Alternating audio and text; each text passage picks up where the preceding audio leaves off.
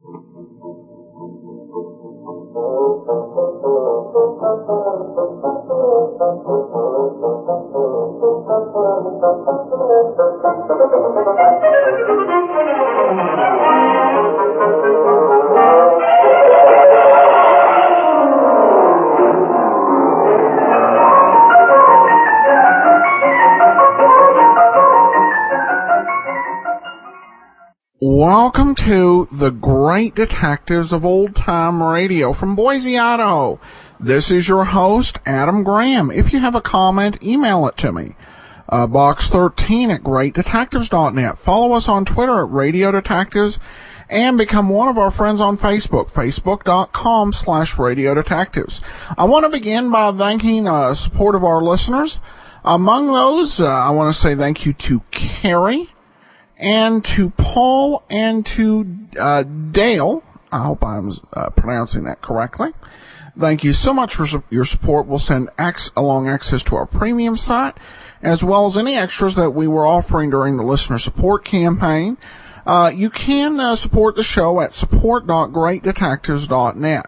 All right, well, now it's time to wrap up the Clinton matter. And then after that, we'll introduce you to Dr. Tim Detective. But here now is the Clinton matter, part five. From Hollywood, it's time now for. Johnny Dollar. Toby O'Brien, Johnny. Heard you had a run in with Sheriff Doherty. They say you gave him a little sundown to resign his office. Yeah, I don't think he will, though. He'll have to do something close to it. I got some information on Richard Hobb, the building inspector who was murdered. Yeah? Hobb deposited $20,000 in the bank last year. What's that? Now, wait. Hobb's salary as city building inspector was $7,500 per annum. The $20,000 went in in four $5,000 deposits. Holy. And now, wait, there's more.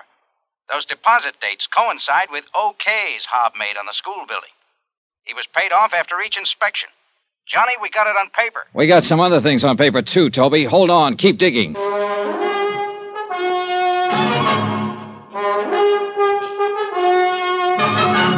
Tonight and every weekday night, Bob Bailey in the transcribed adventures of the man with the action packed expense account, America's fabulous freelance insurance investigator. Yours truly, Johnny Dollar.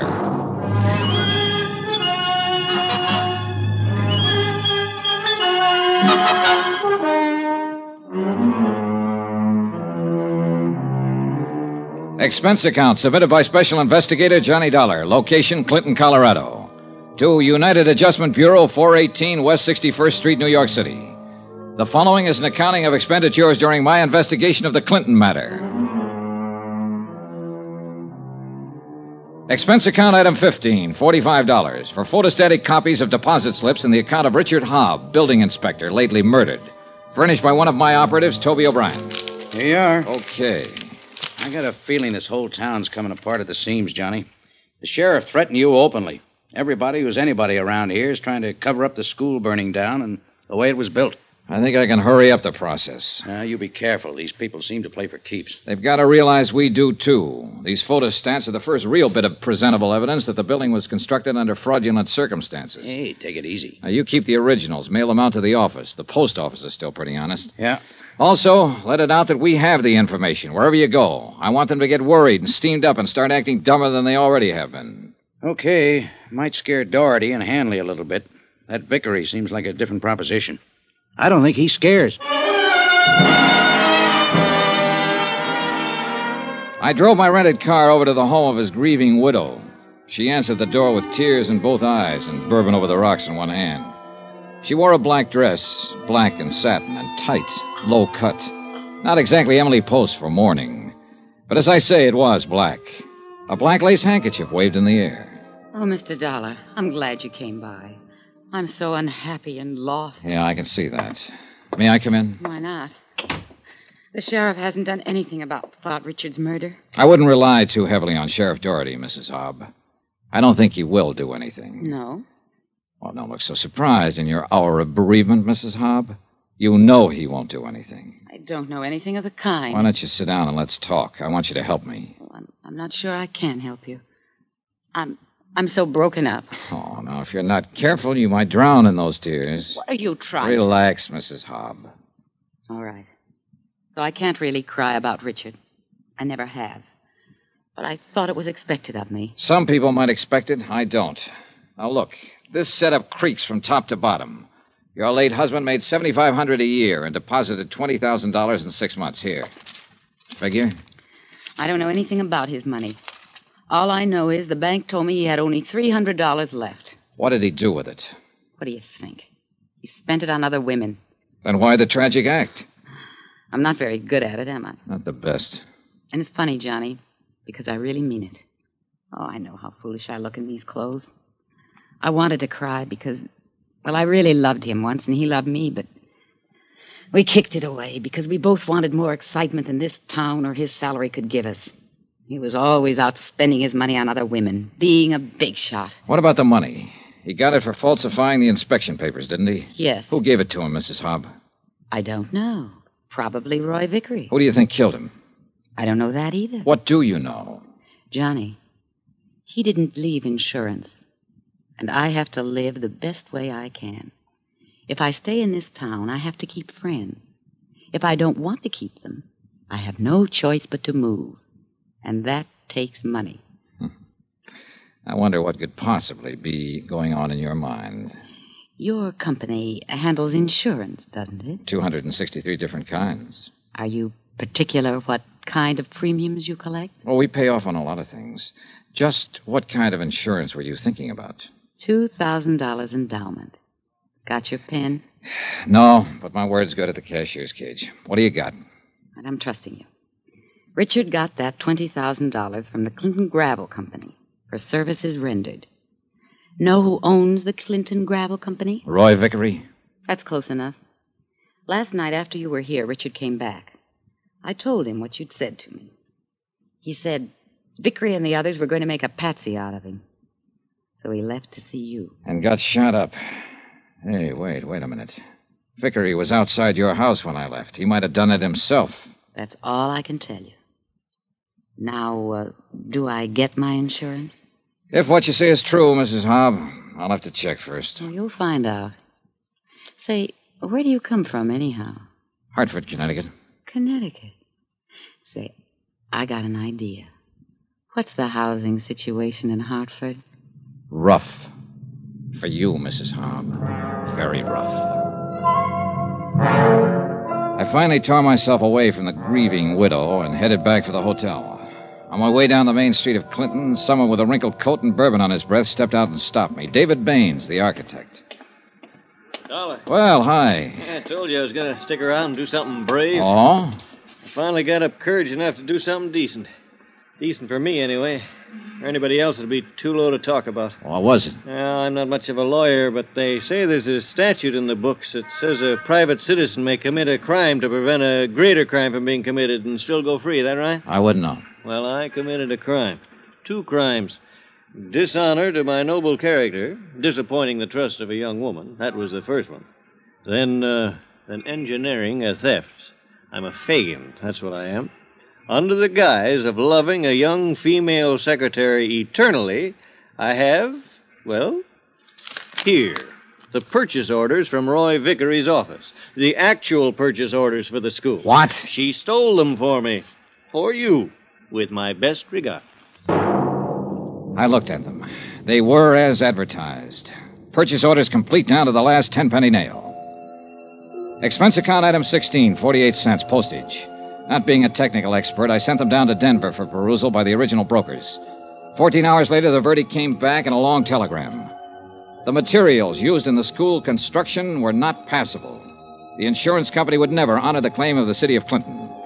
This text I turned over to Frank Ibsen, publisher of the Clinton Times. He promised it would be in the late afternoon edition. There were other developments. Toby O'Brien again. Yeah, Toby. We located two witnesses to the Hobb shooting. Vickery put Hobb out of the way himself. Get their statements and get them on a train to Denver right away. Right, Then you better gather up the rest of the boys and come over here. right.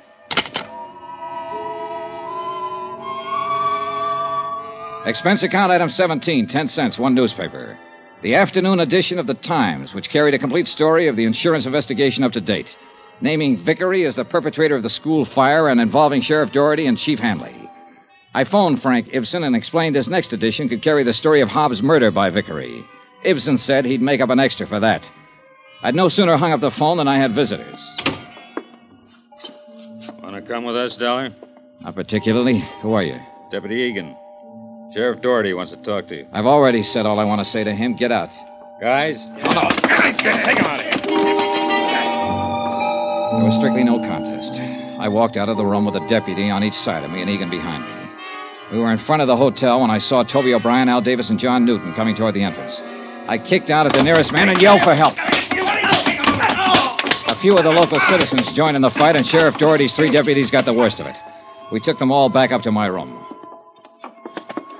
Ah, sit down.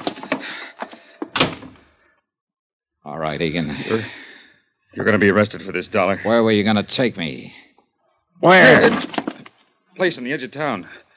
Clinton Gravel Works. Why? Doherty. Doherty said to bring you back. He. He wanted to see you. Who's there with him? I. I don't know. The Clinton Gravel Works was a large building and tall shaft set on the edge of a frozen lake. Parked near the entrance was a long black limousine, such as a well to do contractor might drive. A white supercharged sedan, such as a fancy Western sheriff might use, and a red sedan, unmistakably belonging to the fire chief. We covered all the exits, and Toby O'Brien and I went in the front way. We were halfway up the steps when things began to happen. You all right? Yeah, come on.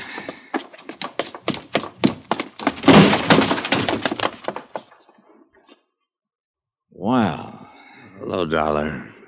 All right, lie still, Vickery. I stayed still for you too long. I should have put you out of the way. The same as you put Hobb out of the way. Better. Uh, this one's gone. Who is he? Fire Chief Hanley. Vickery, where's Doherty? He's out shooting his gun some more, Dollar. I hope he gets you too. I hope. He's backstairs, Johnny. Yeah. Stay away from me, Dollar. The place is surrounded. Throw down the gun and walk out with your hands behind your head. Toby. I'll go down the front way. Get the guys to step around through the shaft. Right. You coming out? Doherty, you coming out? No. Doherty. You ought to go over a place good before you think you got a man trapped, Dollar. You're trapped, Sheriff. The men are waiting for you. I'm up for here you. with you, and you're the one I want. I told you I'd kill you. I've still got my gun in my hand. Vickery had his gun, and so did Hanley. Look at them. Yeah, you did pretty well. Made it look like they shot each other. And now it's your turn, Dollar. No! Get back!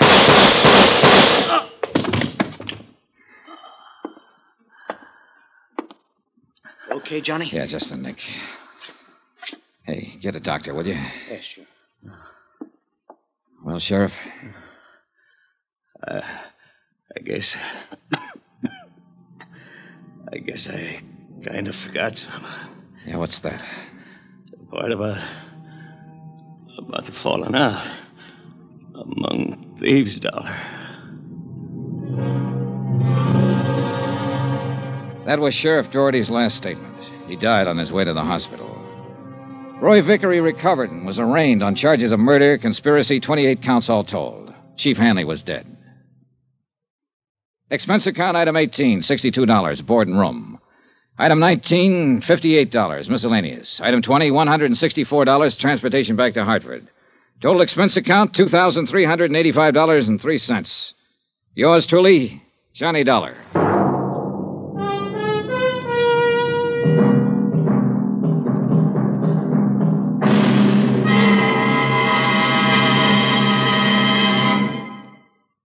Now, here's our star to tell you about next week's exciting story. Next week, the Jolly Roger fraud matter. And, uh, yeah, that means piracy. Of a kind that would have made Captain Kidd look like a bungling amateur. Join us, won't you? Yours truly, Johnny Dollar.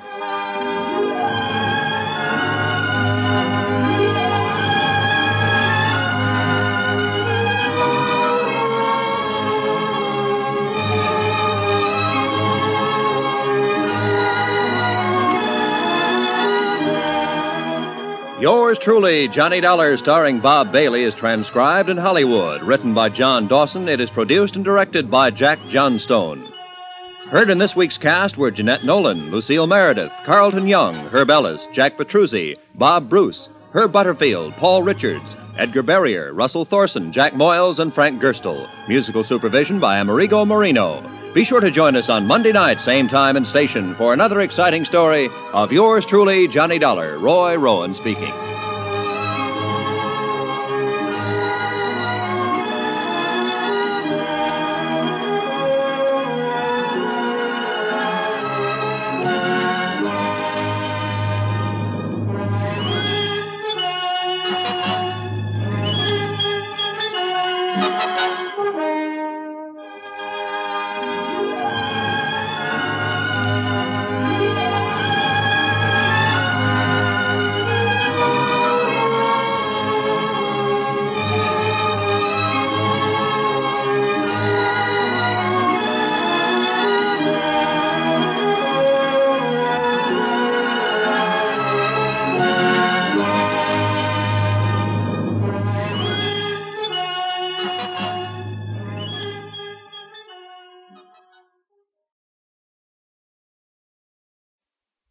Welcome back. Again, you have to love the uh, supporting cast that they're able to put together for each Johnny Dollar show.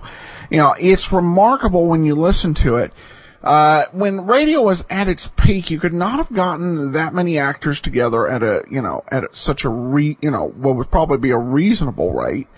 Um, because even, you know, uh, with that qu- uh, quality of talent, it, it would cost you.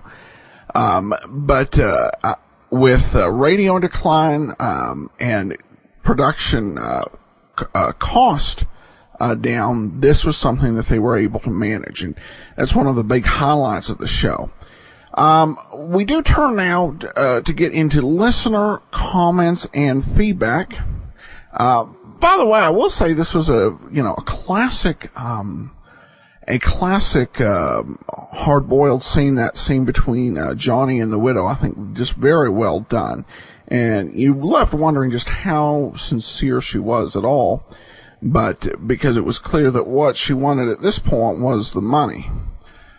All right, well, uh, uh, a comment regarding the Plantagenet matter. Uh, W. Blaine Dowler uh, writes on Facebook, awesome start. Perhaps a bit familiar, but so well done I don't care if this is a case of script reuse, since it's clearly been expanded to fit the format anyway. Uh, thanks, Blaine, and I appreciate that. I should pro- I forgot to mention where last week's show, The Plantagenet Matter, was actually borrowed from a couple of Richard Diamond strips. Uh, one was uh, The Lady in Distress, actually borrowed just from Richard Diamond, Lady in Distress from 1952. Uh, today's script was based, uh, today's program was based on two different scripts. One was from uh, a, an episode of Yours Truly, Johnny Dollar, uh, an Edmond O'Brien episode from April 4th, 1950, called The Story of the Big Red Store, uh, Schoolhouse. It also borrowed from the Adventure of Adventures of Sam Spade, one of the later episodes, uh, from April 13th, 1951, with the title The Civic Pride Caper. Uh, so, uh, that, uh, on the origins and the reuse of scripts. And, uh, it's amazing what you can do with these scripts when you've got uh, just enough time to really, uh, develop the prop, the, the plots. We have one other, yours truly, Johnny Dollar email.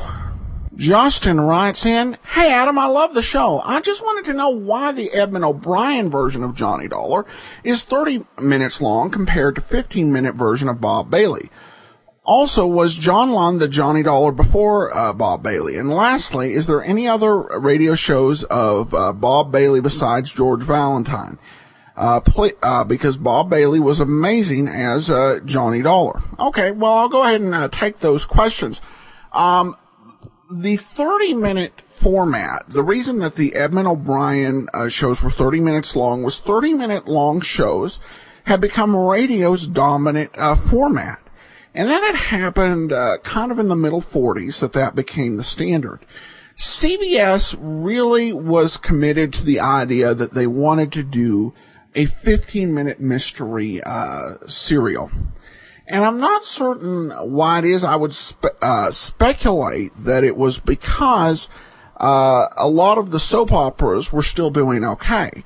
programs like uh, Ma Perkins and One Man's Family, uh, the radio soaps would, would stay around into the late 50s and early 60s while a lot of other programs were being canceled. If you could get an audience hooked and interested in the storyline, uh, then you could keep them listening and uh, be able to uh, strengthen the value of the program. And they actually tried three different other shows. Uh, two made it to air. They did a 15 minute version, uh, daily version of Mr. and Mrs. North. They did a 15 minute uh, daily version of Mr. Keen Tracer of Lost Persons. And they also uh, recorded a pilot with Jack Moyles for a new 15 minute version of uh, Rocky Jordan. Uh, none of those made it. The one that did ultimately make it was Bob Bailey as Johnny Dollar. And yes, John Lund was Johnny Dollar before uh, Bob Bailey. And uh, there was not any radio show that Bob Bailey starred in regularly other than um, other than Let George Do It as George Valentine. Uh, there were certainly shows he guest starred on, and we, we highlight those in our listener in our uh, app extras from time to time. Uh, but in terms of starring roles, that was that was it. Uh, he made appearances. Um, we we uh, featured Cavalcade of America, some other wartime uh, uh, programs, but those were his main starring roles that he's most remembered for. And they're both uh, incredible. The Bob Bailey role lasted uh, more than six uh, years. I let George do it, and then uh, five years on Johnny Dollar. So not a whole lot of starring roles, but he definitely made the most of them. All right, well, now we're going to turn to Dr. Tim, Detective, and we'll have some more listener comments after that. Uh, not a whole lot is known about uh, Dr. Tim Detective. It was not in uh, the uh, Encyclopedia of Old Time Radio programs. It, uh, we know it was a syndicated show. It was put out by uh, Monarch. the radio disc that it was found on, according to Radio Gold Index, were dated in 1948. I will warn you in advance that this program is targeted to a more juvenile audience. It's it combines education, um, detective mystery, and a little bit of medical drama. I find it a fun package. I know some listeners may not enjoy something that's got a more uh, juvenile tint, but uh, uh, just be advised. So um, we're going to go ahead and present today's episode of Dr. Tim, and this is the third of 13 episodes in the set. The title is The Mystery of the Guest in Number Two. This is Dr. Tim, Detective, to bring you, by transcription, the mystery of the guest in number two.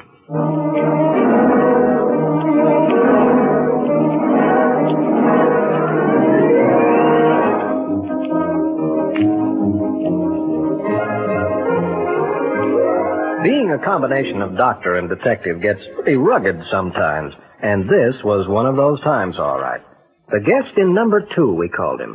Jill, that's my landlady's daughter, first called him to my attention.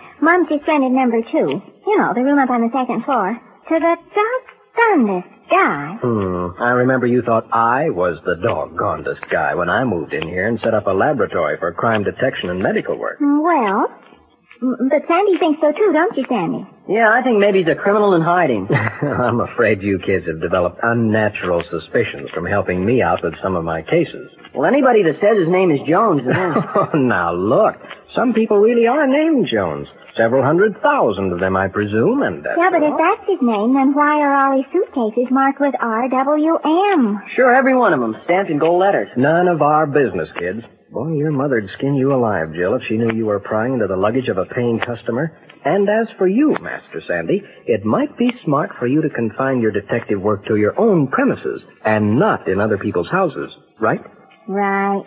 Oh, okay, I guess. But I still think that it's darn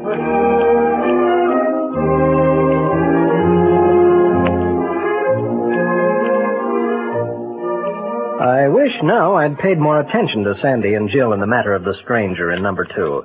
But you never know until it's too late. Anyway, nothing happened to break the routine of my laboratory week for a couple of weeks. Then, late one afternoon, just before dinner time, I was cleaning up my lab. Gee, Dr. Tim, you don't mean those jars are full of real blood. blood from people. Exactly that, Jill. What do you do with it? Oh, a lot of things. Blood's a pretty useful thing. A lot more so than most people realize. Where do you get it? From the bank, Jill. The blood bank. And that's just what it actually is. All over the country, these banks keep blood for use whenever and wherever it's needed.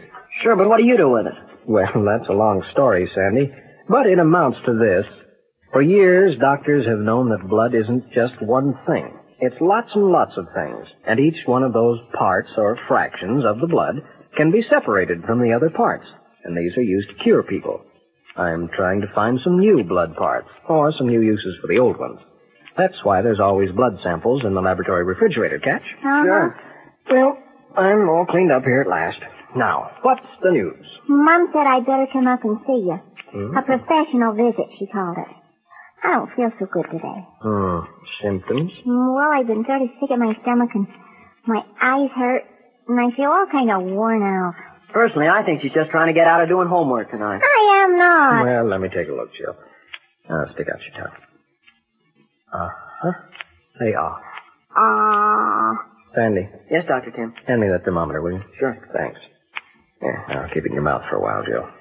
Now, Dr. Tim, Yes? you know that guy Jones upstairs? Oh, I wouldn't say I know him, Sandy. We've spoken in the hall. Well, I know you told us to lay off, but the doggonest thing happened just a few minutes ago while I was waiting by the stairs for Jill. Ah, the curse of an overactive imagination. Go on. Anyway, he came in with this other man right behind him. And Dr. Tim, I'd swear that other guy had a gun in his overcoat pocket, was pushing it right up against this Jones guy's back. They didn't see me because I didn't have time to laugh because just at that moment, from right overhead came the sound of a fight, and then something else. A shot. For a moment, we stood there paralyzed. It wasn't until I heard a crash of glass and saw a figure hurtle past my window and streak it over the back fence and up the alley that I could move. And by the time that we reached the upstairs room, it looked as if we'd arrived too late. The mysterious Mr. Jones was lying on the floor with a pool of blood beside him. He'd been shot. Shot right through the back.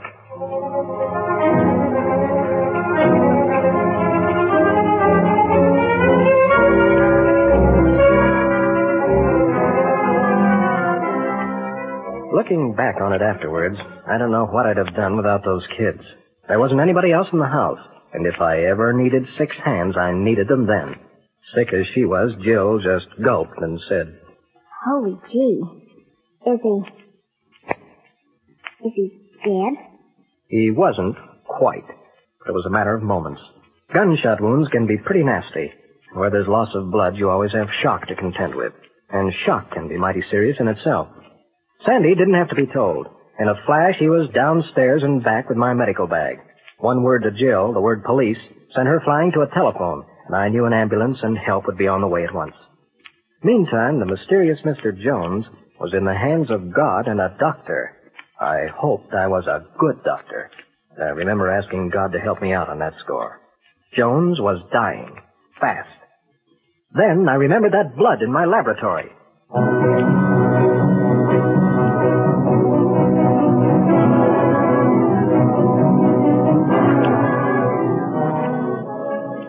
Downstairs in the lab, Jill and I worked as we'd never worked before, while Sandy kept watch upstairs over the wounded man.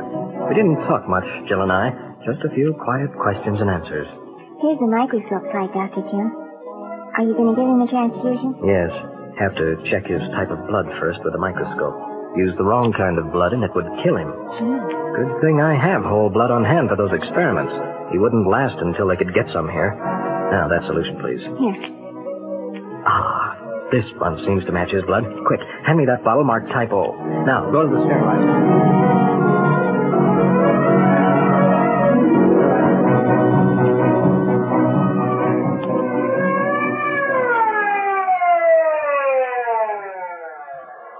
Twenty minutes later, the ambulance arrived. Two squad cars and a dozen or so police were scouring the neighborhood for some trace of the man who had tried to murder the mysterious Mr. Jones. And as for Jones, that blood had saved his life, had replaced the vital fluid, the blood cells, and all the other chemical elements so necessary to keeping the life of a man going. Jones was still unconscious, of course, and would be for a long time yet. His condition was so serious that he couldn't even be moved to a hospital. It would have meant sure death from more loss of blood and shock. The case was out of my hands now, but I'd done my best, and I hoped my best was good enough. I sank down weakly in a chair in my laboratory. And it wasn't until I noticed Sandy and Jill, big eyed and bursting with excitement, that I remembered the other side of the affair. Who had shot Jones and why? Maybe I could help there, too. But one look at Jill, and I knew her heart was going to be broken. For this was one case where she was going to be out of the running. I spoke quietly. Jill, Yes, Dr. Tim? you're going to bed. Oh, Dr. Tim! Hate to do it to you, old girl, but you remember that little examination we were making? Oh, yes, but... As your doctor, madam, I order you to bed. You have measles.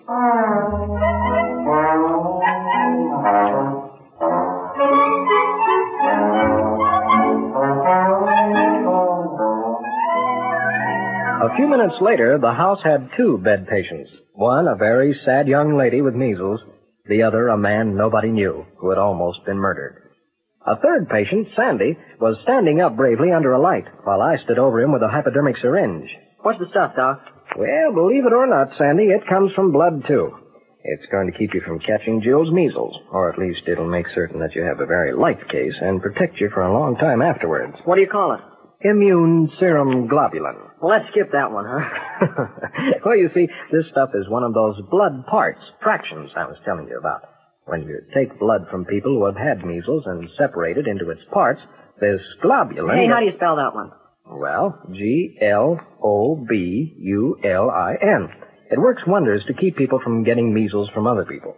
I'll take your word for it, Doc. Go ahead and shoot. Okay. Huh, I didn't even feel it. Am I safe now? Perfectly safe. Dr. Tim, Yes. You know, I've been watching that guy, Jones, the one who was shot. I can tell you something about him. What? He's loony. You know what he does? No. He collects rocks, believe it or not. Just common old rocks. Well, that's a harmless pastime. Sure got him in a mess of trouble. Hmm, maybe you've got a point there, Sandy. But why would anybody shoot a man for collecting rocks? Unless, well, unless they were gold or something. Whoever shot him was after those rocks, all right. When you left me alone with Mr. Jones in the room upstairs, I sort of, well, sort of noticed that several of his suitcases had been busted open. There were rocks with labels on them scattered all over the room. I'd sure like to know why.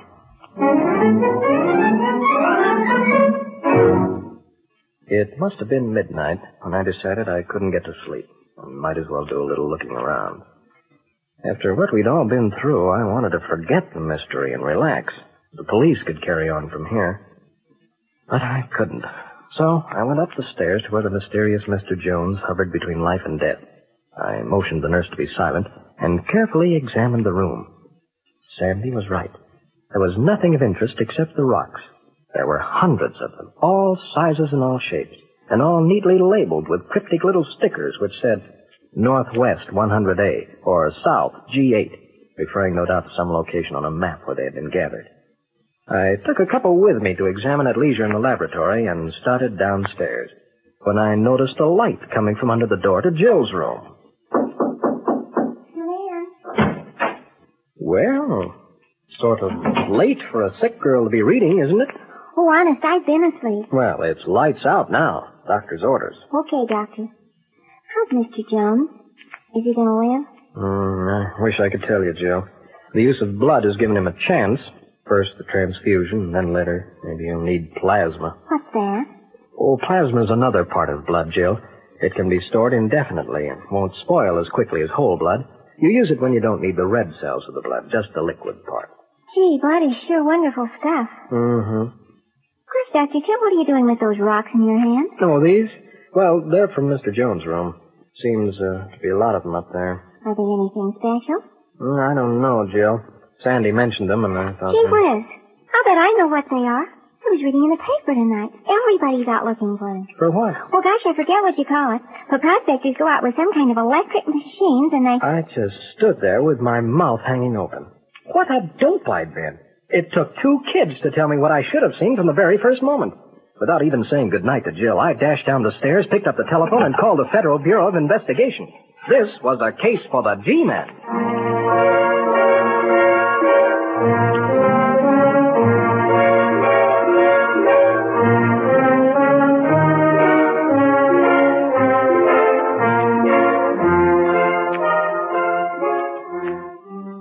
It took a couple of weeks before the case was cleared up.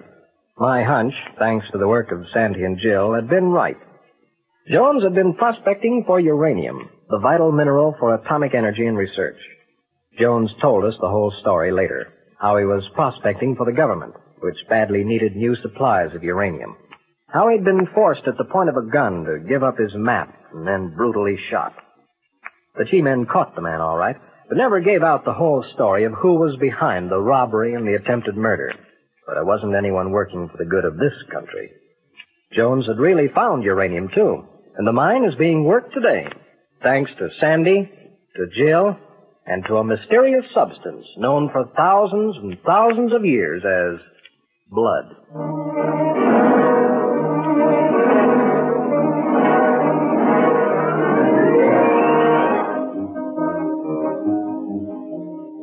This is Dr. Tim Detective, saying so long until next week at this same time, when Sandy, Jill, and I will dip into my casebook and bring out a brand new transcribed story.